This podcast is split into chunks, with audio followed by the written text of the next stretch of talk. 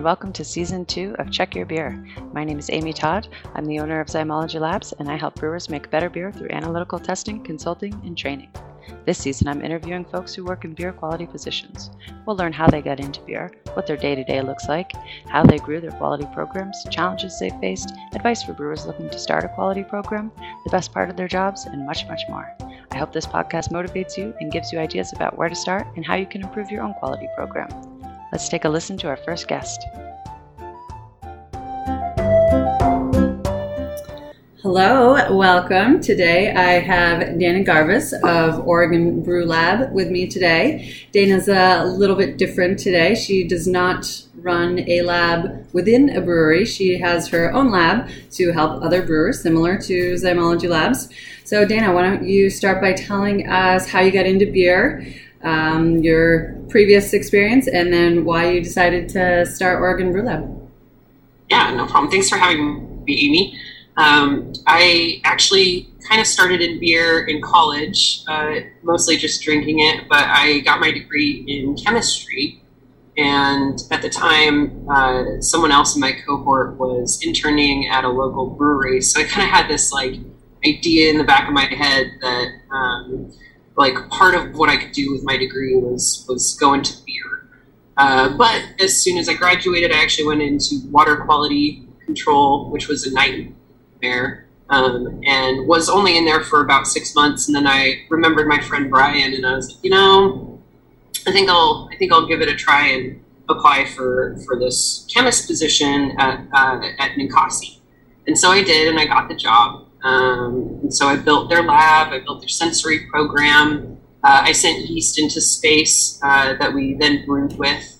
Um, and it was right about that time that I realized that um, about half of my workload was actually from other breweries, not just Ninkasi.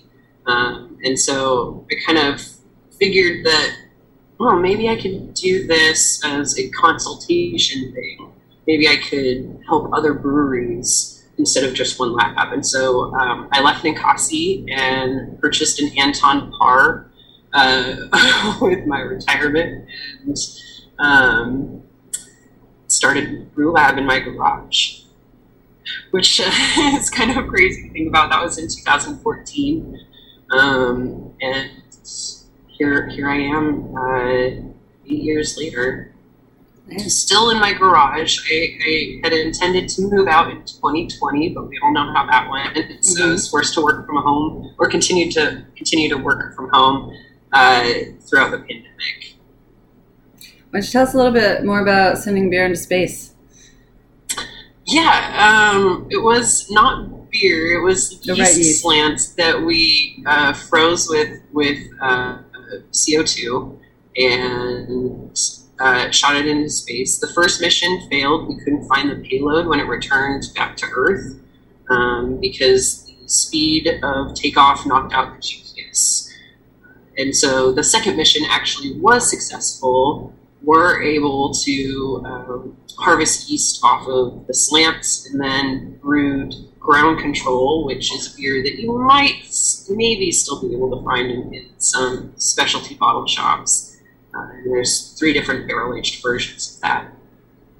Well, so speaking of yeast in media, why don't you tell us what testing services you offer? I offer a lot of the most basic ones, so ABV, IBU, color, pH. Uh, I also do things like TA and foam collapse rate, some of the more specialized um, beer tests. And then I have a small micro program for plating. Uh, I have UBA, WLD, the diastaticus medium, and then uh, HLP that you can choose from. And, and, just one of those medias is, you know, I think $30 to, to plate a sample, and two is $50. So you can choose two medias to sort of select uh, what you're worried about in your beer. Um, and let's see, I also do various consultation things uh, for people like brewhouse efficiencies or um, uh, your uh, alpha extractions. Um, and then I run sensory classes for the consumer side, um, but also breweries like to like to do sensory classes as well, and that's that's sort of fallen off during COVID. But um, I'm hopefully going to get back into it and just see if that's something that consumers are still interested. in. What do you do for brew house efficiency? It's been a long time. I haven't done that in a long time. I'm just um, it is mostly to look at their numbers, look at what expectation is. Uh, a lot of it is some higher math. I would say some of the brewers don't have as much experience with. Mhm. Um, and then also realizing that like exact numbers of measurements um, instead of rounding. What's your favorite test to run? My favorite test to run, um, oh man, I don't know. I guess I really do like doing gram stains, Mm. even though it means that that's a positive hit. Uh, there's just something there. I like the colors. I think they're pretty. Mm-hmm. Um, I think it's just kind of a fun test to run, and I like to go through the whole process, and then you have to wait for it to dry before you put it under the microscope, and just sort of that moment of like, ooh, what am I going to see? Like, is there's sort of uh, a little bit of excitement there still. Uh, but then also, I love running ABVs. I just think that the Anton Paar is a really, really cool instrument um, that just constantly astounds me that I have one, Mhm. and that um, and that it's just so easy to use. Yeah, I was thinking that too. I was like, I've run so many alcohol samples. They're not like that complicated, but it's yeah, still it's there's still like exciting. a fun element Yeah. to it. Even even uh, you know being in the industry for over a decade doing this, like Mhm. doesn't I don't really get tired of it, especially you know with new beverages sort of emerging out of out of breweries. Um, I never really know what's going to be going through the Anton Paar. It could be a beer, but it could also be a cider or a mead or a kombucha or a near beer. Um, yeah, I think that you know, and I've tested things like uh, syrups for maraschino cherries and um, uh, wine, uh, re- wine wine reductions that are used for uh, flavored salts, and um, it's just I, I think that one of the, the coolest things about testing alcohol is that it's not just beer; it's, it can really anything, and what uh, producers come up with constantly amaze me. Yeah. Do you get curious about what people are like? I always get curious about my samples when they come, especially when they're in like, you know, mason jars or like, what are they working on? What is this? Is it supposed Yes, to be this, not or is it supposed? product, yeah. you mean? hmm Yeah, yeah, yeah, totally. Like, ooh, this is is this like a one off? Is this the new seasonal? Like, Yeah. I think there's a lot of really there's a lot of cool excitement about um, getting breweries products before they've necessarily hit the shelves hmm um, or even hit the social medias. And um, so, yeah, there's kind of like a funness to being kind of on the cutting edge and knowing, like, oh, okay, this is a huge, like, um, last summer, there was like a huge influx of ESBs. And I was just like, where is this coming from? This is great. And then, sure enough, a few weeks later, there was a huge resurgence of the ESB style in our area. So, but I'm not sad. It's Yeah. a great style. What's your, what is your favorite style of beer? Uh, dark Belgian, so Belgian Quad or Belgian Dark Strong. Uh, but they get me in trouble, so I had to stop judging that Mhm. category. Mm. well, I might as well just finish it. Yeah, right. Do you get a lot of customers that are uh, like one-off stuff, or do you have a lot of regulars who are kind of using you as part of their quality program? Yeah, I would say, man, it's hard to it's hard to really nail down those numbers. I'm, I'm sure I could look at them, but they are essentially meaningless because um, I kind of once a brewery is a client of mine, they have a tendency, even if it's just once initially, they have a tendency to come back in the end. Um, whether that's like as sort of an oh shit button that Mhm. they press, uh, or if it's like, man, we're gonna actually invest in something a little more robust moving forward. Maybe the first time they used my services, you know, they had uh, a potential infection, or you know, maybe they didn't quite get the uh, fermentation down that they wanted, and so their ABV is off, and they need to know how much by. Um, and so it generally starts with one beer or one one sample, um, and then maybe six to twelve months later, they might be doing regular testing.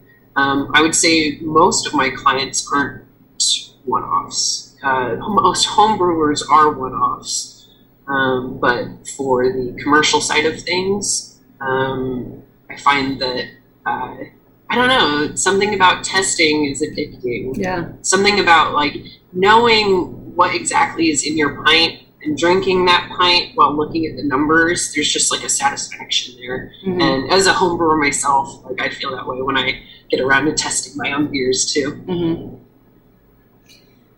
what are you've done some some projects with your homebrew club too, right? And you do a, an IBU sensory project a while back. We've done a few different projects. The one there's one particular project that I've been working with with Mark Rockwood, who's the club only competition head in our um, in our homebrew club, which is the Cascade Brewer Society here in Eugene, Oregon. Uh, we've been around since the since 1982, so this year is our 40 year anniversary. And in 2021, one of the ways that we wanted to get more people involved in submitting beers to our club only competitions was to set a style and a recipe, and then we um, we partnered with our local homebrew shop, Home Fermenter Center, uh, to create kits for all grain and extract. Uh, that our club members can go and pick up for between 20 and 30 dollars uh, and brew a five gallon batch out of that or pick up two and brew 10 gallons whatever um, and then we judge all of those the way we normally would using BJCP guidelines. And then I also ran all of those uh, in my standard tests, which is just ABV, IBU, color, and pH. And then we have a meeting where we all sit around um, on Zoom drinking each other's brews that were porch dropped or you know mm-hmm. picked up and um, discussing the differences that we taste. And we look at the judging results and then we look at the scientific results uh, and we see how those compare. And generally the scientific results could easily pull out the top four in both styles that we drive. Uh, in early spring we did a uh, blonde an american blonde. And then uh, this past october we did or i guess it was september october we did a porter, American porter. So we're looking at maybe doing an IPA for our next round. Um, and you know, if that's something that really interests you, Mark and I are going to be creating a um, homebrew con uh, presentation for that that we're going to try and submit for. So hopefully, cool. we will be able to talk about that more.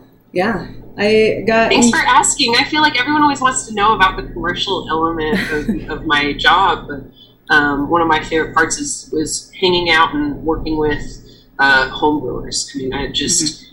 I think that homebrewers have a level of versatility where they can experiment and create weird new trends and things um, that we sometimes don't necessarily give them the credit for. Mm-hmm. And so I love being part of my homebrew club. Yeah.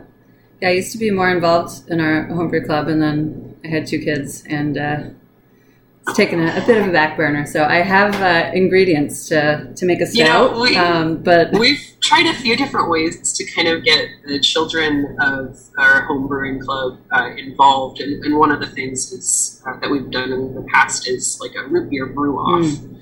And so we do judging, and, and, it's a whole thing. So yeah. there's there's cool ways to mm-hmm. get um, parents involved along uh-huh. with their kids that doesn't have to include alcohol. Uh, so, what does a day to day look like to you? Day to day is so it's so different, but I'll give you a general like lab day. Um, you know, my my lab's in the garage, so if it is cold outside, I need to heat it up in the morning while I'm drinking my coffee.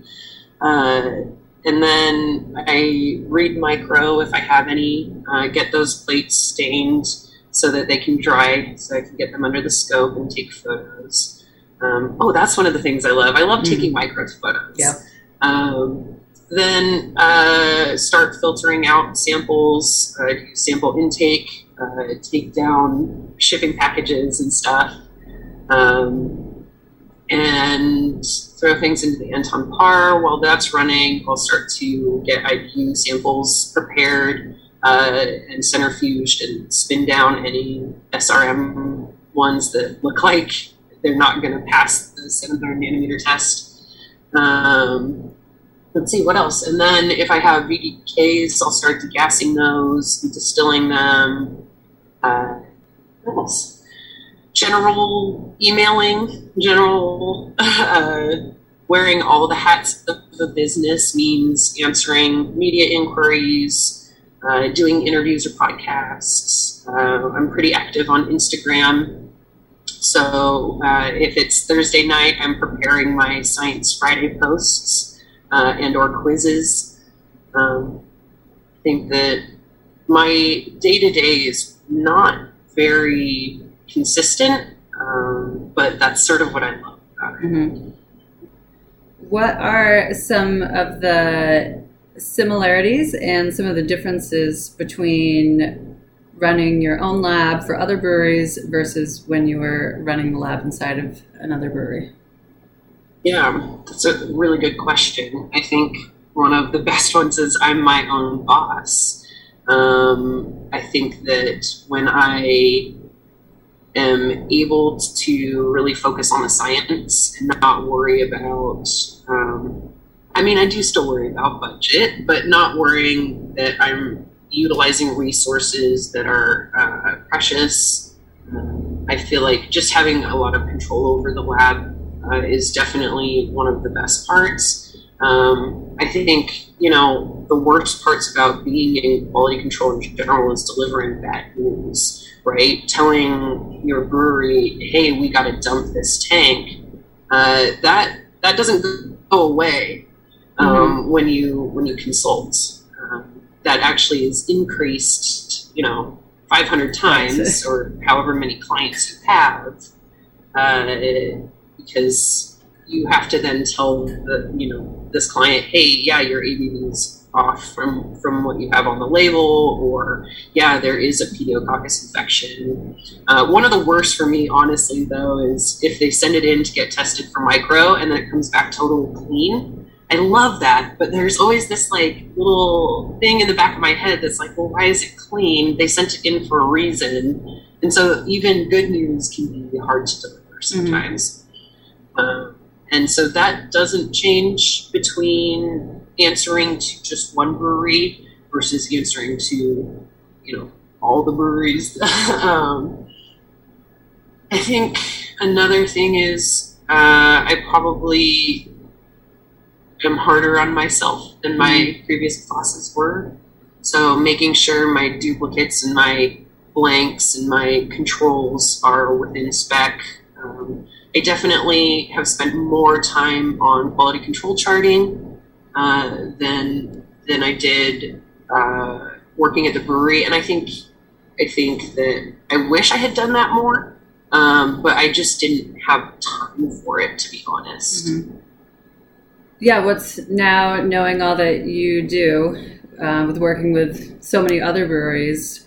Are there things that you would have done differently at Ninkasi or similar to? Um, I feel like I got like the best primer Mhm. possible. I was working with so many brewers and master brewers that were just so science based um, and had been trained by Dr. Bill, who's this famous guy out here in Oregon for uh, beer science. And so, I what would I do differently?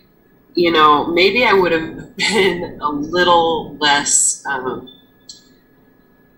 oh, I guess I would be a little less strict. I would, you know, like if we were out of that point point three range on ABV, like I raised hell. Mhm. Um, now understanding kind of how the TTB works and that like occasionally being out of spec once in a while is is um, acceptable, we'll say. It's not great, not ideal, but as long as you can show the TTB that you're constantly improving or constantly working on it, um, it's not that big of a deal to miss targets occasionally. And I think that when you're first in the beer industry, to miss targets, to come from water quality control, mm-hmm. where missing targets with water quality means life or death, or can be, uh, you know, I think I was a little, um, yeah, a little strict on on how to handle missed targets or flagged beers. So I would have been maybe a little more um, relaxed in that way, looking mm-hmm. back. Uh, but in general, like I I owe where I'm at now to Ninkasi and the team, the production team that I worked with, and um, they taught me everything I have for my foundation about beer. And you have worked with several breweries to help them set up their own lab, right? Yes. What, do you have any advice for listeners who are looking to get started with their own lab? Yeah, I think I'm going to end up just echoing all your previous guests, but uh, start small. Yeah, pick um, pick something that you feel really, really strongly about, or that is easy and fits your budget. You know, a very small micro program with just um, basic UBA or HLP media. Uh, those are things that um, are inexpensive and do can be used all across the, the brewing process from hot side to cold side to packaged product, um, you know, micromedia QA program can, can really help you dial in a few um, a few metrics across the board. Uh, I think a pH meter costs you less than um, $200 for all the reagents and all the probes that you need. And it's another one that uh, anybody can have at, at any point in the brew, brewing process. So again, hot side, cold side fermentation, uh, packaging, barreling. Um, I, I, just I can't think of a single part where um, measuring and tracking, logging, recording your, your pH is, is useful all the time. Um, so those are things I wish I wish people knew. Um, I wish people knew that you don't need an autoclave. You don't need a pressure cooker. Uh, you can use a microwave to sterilize your micromedia. It is safer for technicians because you're not putting anything under pressure in extreme heat. It is more energy efficient. Um, it's quicker. I can go from powdered media to plates ready to be streaked in less than two hours uh, which is pretty unheard of if you're using a pressure cooker or an autoclave. Uh, and I think that it is a tool, the microwave is a tool that can be used in a brewing lab that isn't really utilized on a um, on a like mass population front. It's cheaper too. And Dana way cheaper. Dana has a wonderful fireside chat video on her website. I will link to that. Um, but she's got a whole presentation on comparing using an autoclave to a microwave, and it's great. I tell everyone about it. And she's Yay. got oh, a you. whole bunch of other really awesome videos on there too. Yeah, there's some other ones. I go into the difference between uh, titratable acid, uh, total acidity and pH. I think that that's a really awesome talk. Uh, there's one where I show you how to how to do a gram stain and how to do some basic uh, uh, micro identification. Um, one of my favorite talks that doesn't get a lot of attention is called Deadly Sensory, which um, kind of talks about what is the sensory experience of different poisons um, so I went through a lot of historical texts uh, to try and find uh, any sort of recorded commentary about what a poison tastes like before that person died. Uh, so it's actually a very cool talk. Um, my, my Google search history was very curious for a while. Yeah, I haven't watched that yeah, one, those those talks are awesome. I'm very proud of them. I did six, uh, and you can find them on my YouTube page. Do you have any future plans for the lab? So many. Yeah. so many future plans. Uh, right now, I am shopping for retail space to move out of the garage, just like in February 2020. hmm Um, so I, that's kind of taking up a lot of my space is, is um, trying to find a new spot for me. I'd like to be able to host uh, industry events, like to be able to host sensory classes in person. Um, but I think that for now, I'm just gonna keep looking and we'll find something perfect. Uh, let's see. I also just got an atomic absorption spectrometer, which means that I can run sodium, uh, which is something that a lot of people looking for their FDA nutrition facts uh, are very curious about.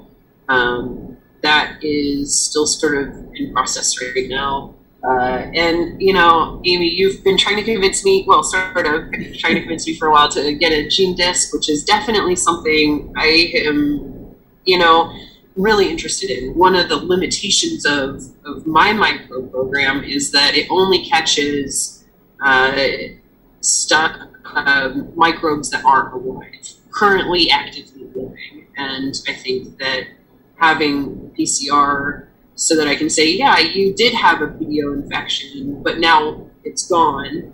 Um, it can still be something that's useful for breweries looking to do insurance claims. Or, you know. I think that um, double dipping that type of micro would just make my program much more robust. Um, but you've you've told me of some of the limitations, so Which one of the big ones is not knowing if it's alive or not, unless you do an Yes. enrichment step. unless you also so do, the idea would be to like plate at the same time right you plate and do your dilutions Yeah, so well, so I don't have any traditional plates now. That's one thing on my list to, to get going. But I do have enrichment media, so I can enrich a sample. Um, but then I have to run it before and after, which Yeah. is, you know, running two separate tests. And then if it What's your- increases, then it's alive. yeah what's your current uh, barrier to, to getting into plating Uh, just time and, you know, figuring out an what- incubator probably Uh, I do have. I have an old lab oven that I can will stay at. You know, twenty eight. Um, yeah it's not very big, but no, it's just more um, getting around to price out everything I need and get everything, and yeah, writing an sop and yeah, i understand. It's hard to add stuff when i feel like everything's pretty consistent here um, and like there's good flow and adding more tests mean adding more reagents and more controls and uh, more space is required. So um, i understand it's hard but you want to you want to continue to offer new things to your clients. Hmm Do you have an internal process like when you before putting out a new test, like a steps you go through? Yeah, so I use my current control, which is you know one of the macro light beers. Uh, that is you know always consistent, uh, and I run that through like the SOP put out by the uh, instrumentation, and then I use that as a comparison to ASBC um, and then kind of create my own out of how both of those ran using all the particulars and the nuances of my lab and the equipment that I have available to fill out that SOP. I'll run it a few times on that, and then I'll uh, contact a local brewery I'm working with, or you know, if, if they're not local, if they're outside of Oregon, uh, and they send like an extra can or an extra bottle, I'll email them and say, hey, I'm testing out this new thing. Is it okay if I use this um, extra sample for that? It's free. Um, and then that way I'm able to like run um, some unknowns hmm and sort of see how that goes. If it's a, if I can, it'll be a brewery that has a lab that runs that metric as well. I think that that's one of that's a cool thing about this job is I get to meet a bunch of the other lab people in beer um, who work specifically for a brewery. Um, and there's, you know, there's been times where um, one of my controls was off. Like I got one of my, I had a period of time where um, the 12 pack of the light beer that I purchased for uh, my laboratory control standard uh, had a super low pH, like was off by 0.2. And I was pretty panicked about it, but luckily one of my clients uh, runs their runs their pH meter on all of their beers along with what my tests say. And so they kind of use Brewlab as a baseline. And so I was able to email her and say, hey, uh, can you make sure that my pH is matched yours because my control is way off? And that lab person was able to say, like, yeah, you're fine. Like, you match all of us down the line. And what's wrong? And I just said, well, my control, the four pack, the 12 pack I bought, um, all of those cans have a lower pH than what I'm used to. So I think that having uh, having someone else that runs kind of the same thing that you can bounce off of is, is pretty useful. And, and and you and me and Emily from mm-hmm. Firmly also do this. I think it's my turn. I just haven't gotten around to shipping out beers, uh, but uh, Amy from Zymology and then me from Brew Lab and Emily from Firmly, we send out quality control samples we try to once a quarter, uh, and then we all test. We have a running Google Doc where we can compare numbers and sort of just keep each other in spec. And I think that um, it's definitely uh, something that helps keep everything in line. And then, of course, I do uh, TTB certification every two years. I just got re-upped, so nice. that's wonderful. I love the feeling. Mm-hmm. Uh, but that that month leading up to finding out is is stressful. Mm-hmm. Um, all right. Is there anything else that we should know about Oregon Brew Lab or anything else you want brewers to know about quality control? Oh man, so many things. Where do I start? Um, I, I think that uh, quality quality control is just really important. Um, I think that knowing the numbers of your beer uh, empowers you to continue to make good beer or uh, empowers you to improve on, on your recipe or your processes. I think that um, you should be nicer to your quality control person. they go through a lot. They have to deliver bad news a lot, and they get shot a lot as a messenger. So be nice to them. Um, they really just want what's best for the beer. They want to. They quality control people feel like there's an ownership of the product because um, that's their stamp of approval. If it made it out into the world, that is that's because it passed quality control checks. And so, um, and you don't want them scared year, to tell you something. you want that information, whether you realize it or not. You do. You do. Um, anything else about Brew Lab, I would just say follow me on Instagram. I have a really cool Science Friday uh, running event where I do quizzes related to beer or related to science or memes. Um, we keep it light and fun.